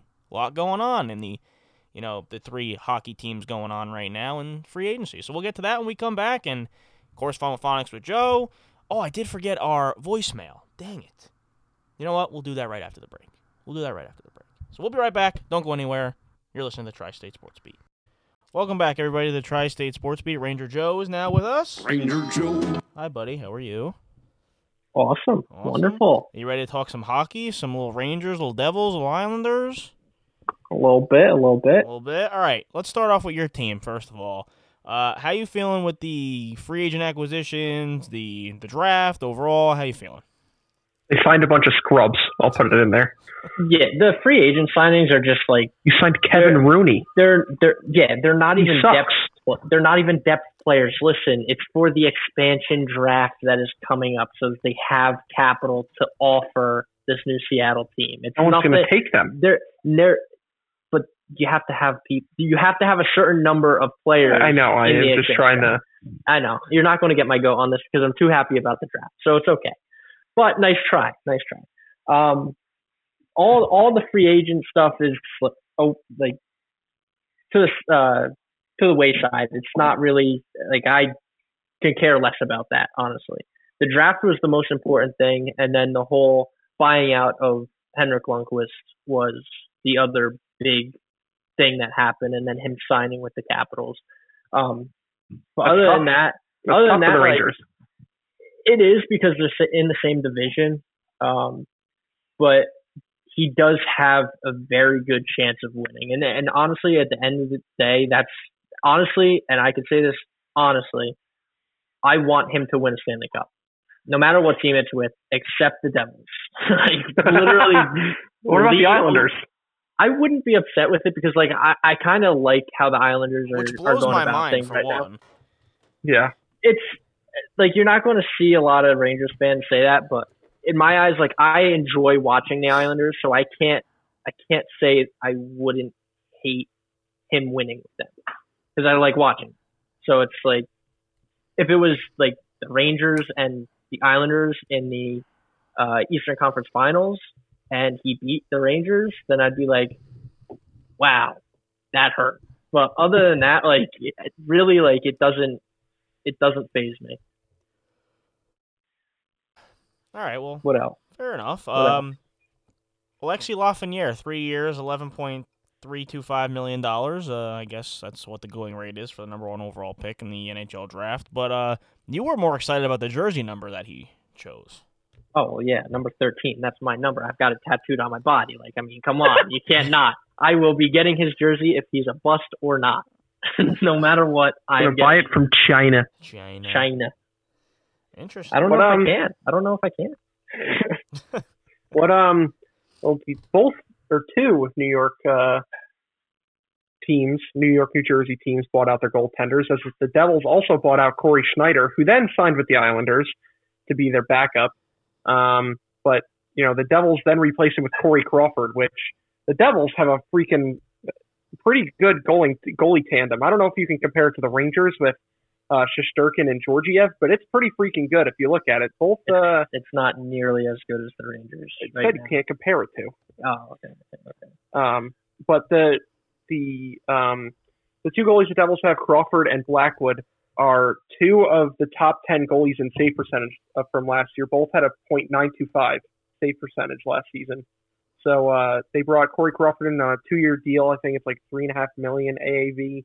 So that's a pretty good signing. And then Tom Fitzgerald has been wheeling and dealing. They get um defenseman from the Blue Jackets. Uh, his name escapes me at the moment. Um, Ryan Murray. yeah, that's it. He's apparently a, a pretty good defenseman, just uh, kind of injury prone. Um, and then they trade for Johnsson, Andreas Johnsson or something like that from the Maple Leafs. Yeah. I did see that. They trade uh, Joey Anderson for him, so that's some more wing help that um, was kind of like a salary dump for the uh, Maple Leafs. So the Devils get another pretty good player, and people are saying that the Devils that Tom Fitzgerald's still wheeling and dealing a little bit to you know bring in some horrible contracts on other teams. I mean, you look at Fleury. Um, maybe they could do like a three-team trade where they get Fleury the uh, and assets, then they trade so they retain some of Fleury's salary and then get more assets to another team and trade him where he ultimately goes. So, um, with the amount of cap room that uh, the Devils have, they can you know be very flexible in the way they use it and the players they uh, um, acquire while also getting draft picks. So, um, I think Tom Fitzgerald's building this up the right way. Out the one comparison I'll make is kind of like Sean Marks and the Nets. You know, Sean Marks waited it out, made a an exciting young team that they could build, but did not do it too fast, and then you know eventually work their way up to the stars. So um, I think you know Tom Fitzgerald's building this up the right way. I mean, you have a lot of control with you know your young players like Nico, Jack Hughes, uh, Blackwood.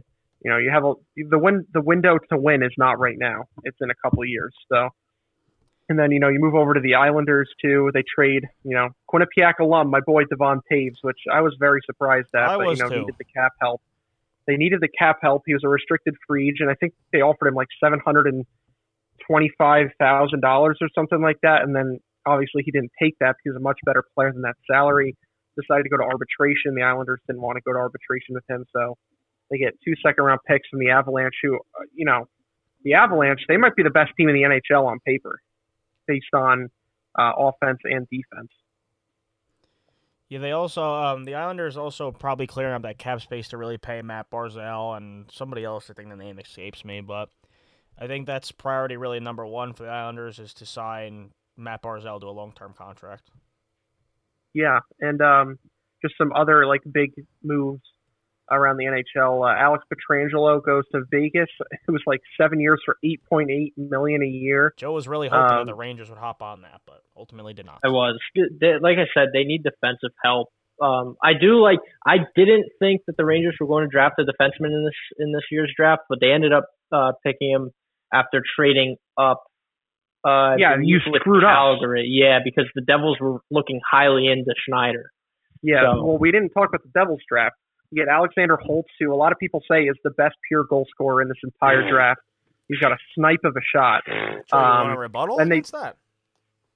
I'm just saying we have Alexi Lappin here. So. Yeah, well, then the next the next pick, Dawson Mercer, was a steal for the Devils at 18. Um, another draft board, other draft boards had him, I think, as high as 13. Um, Right. So there were uh, that's a very good, you know, pickup for the Devils. And Dawson Mercer also scored against Alexi Lafreniere's junior team the other day. So good things coming for Dawson Mercer. More of that to come. And then um, they take. Uh, don't kill me if I butcher this name. Shakir Mukhamadullin. He's a Russian defenseman in the KHL who I think is second all time in points scored in their first 20 games, something like that, in the KHL for under 19 defensemen. So What was his that name? was what was you his know name? people what was his name again? Shakir Mukhamadullin. It's got a hard Mukhamadullin. name. It's got a hard It does have name. a hard. name. Joe would Joe would not be able to pronounce that. I actually before before we started recording, I was looking at the name and I was like, mm, Daisy that's going to be one for the books soon. Yeah, so uh, you know, people were kind of ripping Tom Fitzgerald for taking that pick because some had him as a stretch. I think one uh, draft ranking had him at like 50, but then um, you know he was playing really well before the draft and the KHL restarted. That you know he's on this huge you know point streak or not point streak, but you know he's producing offensively as a defenseman at a pretty high rate. So then they also took a goalie I think in the third round that um, actually has very good upside as well. So Tom Fitzgerald building up the Devils uh, slowly but surely. Uh, no one's expecting them to win in the next coming in the next year or two, but uh, for coming from a Devils fan, I don't know about you, Nick, but I think he's building this up the right way. I like it. I really have no complaints. The Corey Crawford news kind of shocked me. I'm not saying it's bad, but I'm not saying it's good. Um, I just didn't really think it made sense as far as like the. I'm a big youth movement kind of guy, and uh, I think Mackenzie Blackwood needs to be the forefront of that. I mean, I think I think the plan is for Blackwood to play, you know, a majority of the games. Like Corey Crawford, you're you're going to need a backup goalie at some point, and then you know, Blackwood I think dealt with an injury at one point this past season as well. So, and you know, it's good for Blackwood too because he can play in front of a Stanley Cup champion and a 36 year old goalie who's done this for many years and at a high rate, still in his you know mid to late 30s. Yeah, like I said, I didn't hate it. Uh, you know, well respected. They have the cap space the to spend, so they might as well Yeah. use it. Uh, yeah, that's all right with me. I'm I'm good. I mean, if he's gonna be the backup, mm, okay. Reliable backups are always a good thing in the NHL, I guess. So I mean, overall, I just want to see what the young guys have to offer. Still holding on Yeah. uh, out on guys like Mikey McLeod and Jack Hughes, Nico, and uh, Ty Smith coming up the ranks, and Kevin Bahl. We, we all the guys we've been talking about, but have still yet to really make an impact. So Yeah. we'll see what happens. I mean, uh, all three New York team, New York, New Jersey hockey teams are, you know, making moves and doing everything that they need to do in order to try and get better for the future. All right, Joe, are you ready? and one, Go ahead. Go ahead. I was going to say one interesting thing that I did read on the New York Rangers GM Jeff Gorton. Um, he said that he's not going to be making many free agency moves. Like he's not going to be looking for that black blockbuster signing or a blockbuster trade uh, on this offseason simply because their youth movement is their like their rebuild is their youth movement. And from what I've been also reading about this draft and this offseason with the Rangers is that Alexi Lafreniere was that last piece of that rebuild. And a lot of people are now saying that the Rangers are no longer in a rebuild. Like it's it's time to to win and time to make the playoffs again and become New York's top team again, which is going to be very interesting seeing that the Islanders have been that team for the last two, three years now. So I think New York hockey, New York, New Jersey hockey is going to be very competitive, very fun to watch, and I'm looking forward to next season already. So, so without like having seen the Rangers on the ice yet, like, what's your what is your peak right now for the success of the Rangers? Just make the playoffs, get to the semis, get to the Eastern Conference Finals. What's your With with how young they are, I'm going to say first round. I want to see them in the first round of the playoffs and see how I mean see how the play uh, see how the regular season plays out. Um, if they're cranking wins back to back to back to back, like me as a Rangers fan have seen them do in the past, I think it's a good possibility that they could make a run, even with how young their team is. But me knowing, not seeing them on the ice yet, not seeing them in physical competition with other teams, um, especially the the Devils, the Islanders, the Capitals, especially that division that's been so strong since it really developed. Um, I kind of think that they're going to have a tough time in the playoffs, not knowing or not having the experience of those veteran guys that the Islanders have, like the Devils have, like the Capitals have. So it'll be interesting, but it's going. I think this year is going to be a lot of fun for all three tri-states um, hockey teams. should be interesting. I think the NHL start date is around January one. I think, if I'm not mistaken. Yeah, Gary Bettman announced that they'll start playing January 1st with the draft. So And did you also see one more thing? Did you see that they actually might be uh, playing an outdoor game on Lake Leslie or something like that? I did not north? see that, but that'd be sick. That they're in talks about having like Where is one that? of one of the first games up like one of the Great Lakes, I believe. Oh.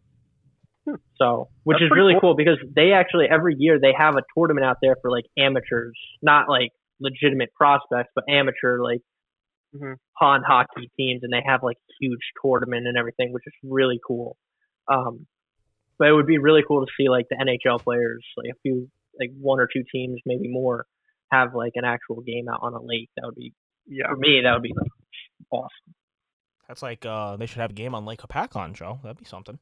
yeah, That'd be something. that something. would be that would be something. Yeah, definitely would be. All right, so I think that really does it for our local NHL talk. Joe, you ready for some names, buddy? Oh, boy. I know, you, Joe. You've been good. You've been good the past couple weeks. I, got- I gotta give it to you. You've been all right. All right. So without See, further ado, I, I I I bought a grammar book. I'm, I'm oh, learning my grammar. good, good. All right. A- Anything Anything that- I don't He's low key just taking English class in college. I, I I don't read books. All right.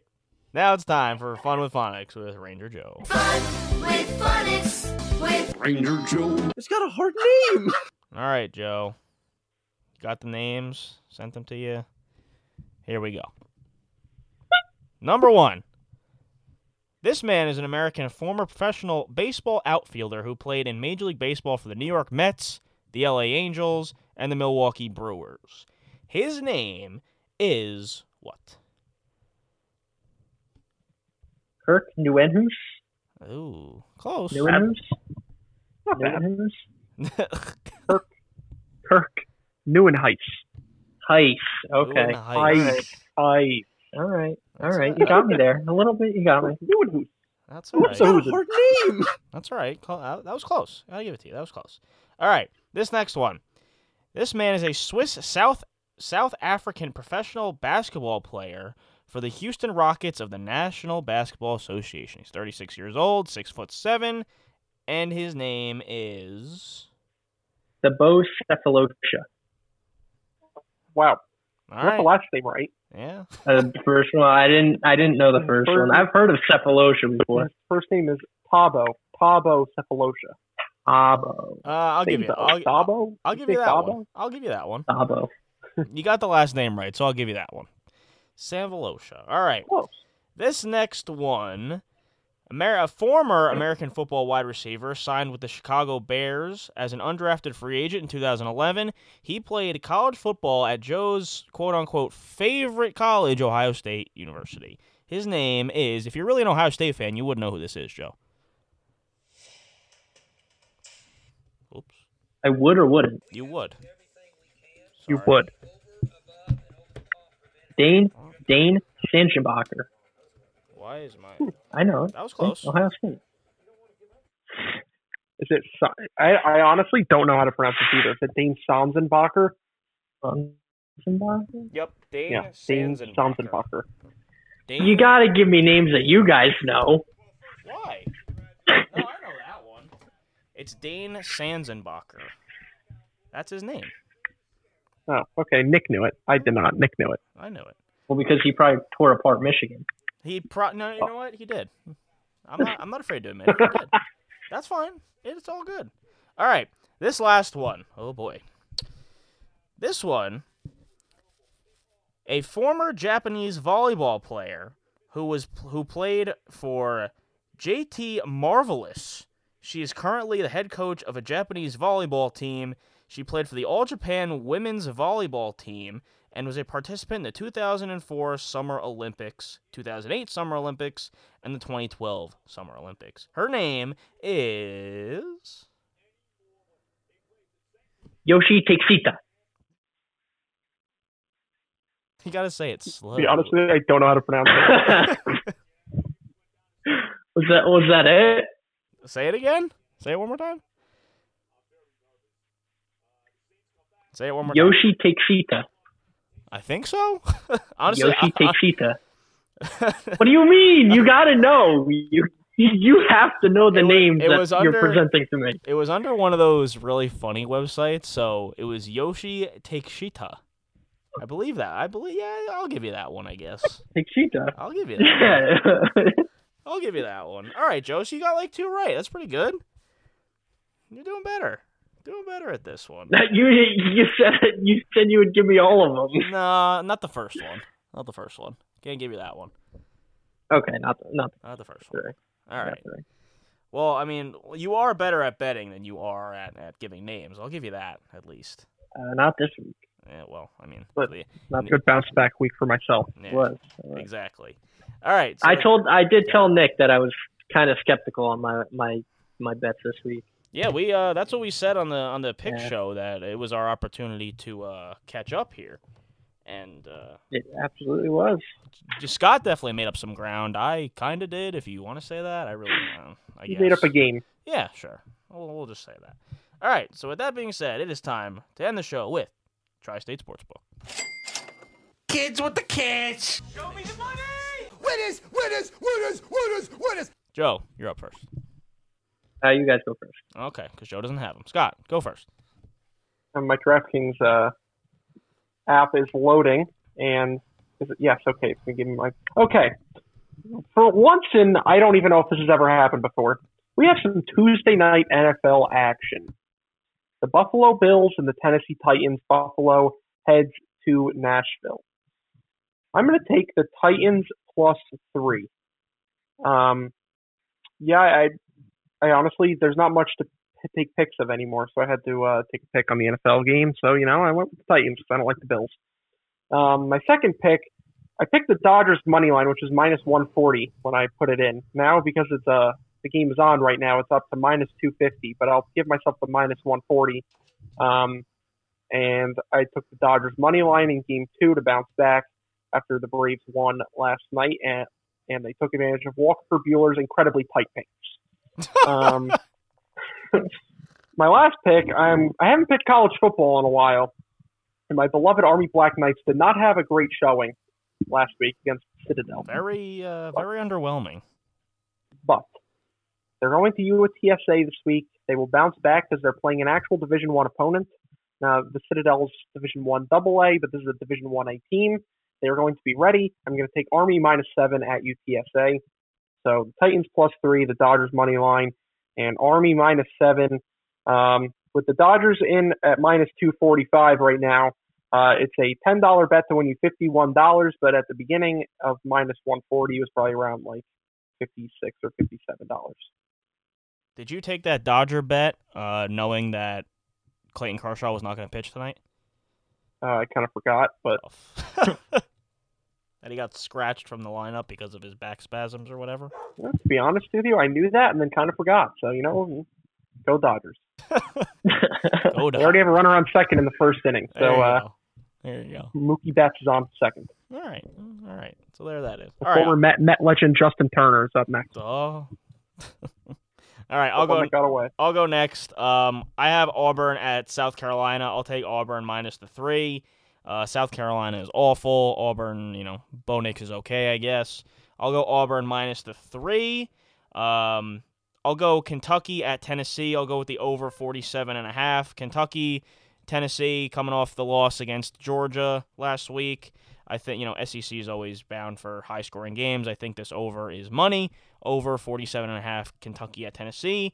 And I'm going with some international friendlies in soccer. I don't know why this stood out to me, but it's a huge underdog. I'll take a draw in Cameroon versus South Sudan at plus 340. don't know why, just uh, stuck out to me. So I'll go Auburn. Sudan. I don't know. I'll go with a 1 1 draw. I don't know, just because.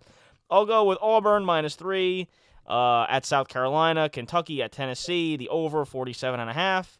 And uh, the primetime soccer matchup, I will take a draw Cameroon versus South Sudan. A $10 bet. The the total odds are plus 1,472. So we will win $157.15. Why not? If you're into international friendlies, uh, sure. Go go ahead and go for it. Joe, you're up. All right. So last week I picked Tulane. They did not win, unfortunately. They did have a lead at the beginning. Yeah, the they were We up did talk 24 about 21. right? They were. They were up 24 21, and we were like, wow, Joe's about to hit on a game he knew nothing about. Well, this week I am taking Tulane again. It is at their home stadium against SMU. Uh, their their line is a little bit better. It's still plus 170, but we're going to take them. Don't know anything about it, but green wave. Let's go. Then I will bet on tonight's game in MLB playoffs. Tampa Bay Rays at Houston Astros. I'm going to go the under eight and a half runs total runs in Game Three. Uh, there's been a few games where they these two teams have not put up as many runs as the uh, the total runs have suggested. So I'm going to try to sneak away with a victory here. That is actually a plus 100 there. And then I'm going to some UFC action. Brian Ortega and Chan Sung Jung. They call him the Korean zombie. Correct. I did know that. Did not know that. um, I'm going. I'm going. Brian Ortega's money line Smoke up my ass. with a a 155 plus. Uh, I was watching some highlights on Brian Ortega, and he is actually a huge underdog, um, with very capable winnings in this match. So, putting ten dollars down, the odds are plus uh, 1,277. Put ten dollars down, and you can net yourself 137 dollars and seventy cents. Very good. Ranger Joe, the UFC insider. Yeah. what are you, Joe Rogan, Joe? Might as well be. I am Joe, You, he is Joe, but you are Ranger Joe. You're not Joe Rogan. Ranger Joe Rogan, Ranger Joe. Close enough, I guess. If you want to RJR. RJR. it's gonna be your new nickname. All right, boys. Another good show in the books. Thank you all so much for listening. If you don't already, follow us on Twitter, Instagram, and Facebook at TSSB Pod for all the updates on all nine New York sports teams. You can listen to us on Apple Podcasts, Spotify, iHeartRadio, and the Radio.com app, as well as your favorite podcast platform. And now, of course, give us a call on the new Tri-State Sports Beat 24/7 fan line at 862-260-4315. Stay tuned for day, uh, weekly bonus content, including photo edits as well as audio and video clips, like our weekly NFL picks. Thank you all so much for listening yet again, and we will see you next week on the Tri-State Sports Beat. Namaste, and keep listening to the Tri-State Sports Beat. Goodbye.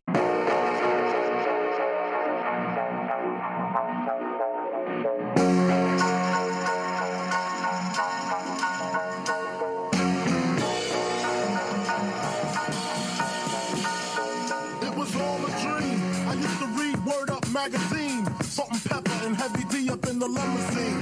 Hanging pictures on my wall. Mr. Magic Marley Marl. Hello, Brooklyn. I love your corners. I'm half your soul. I love your corners. I'm half your soul. soul. I love your corners. I'm half your soul. soul.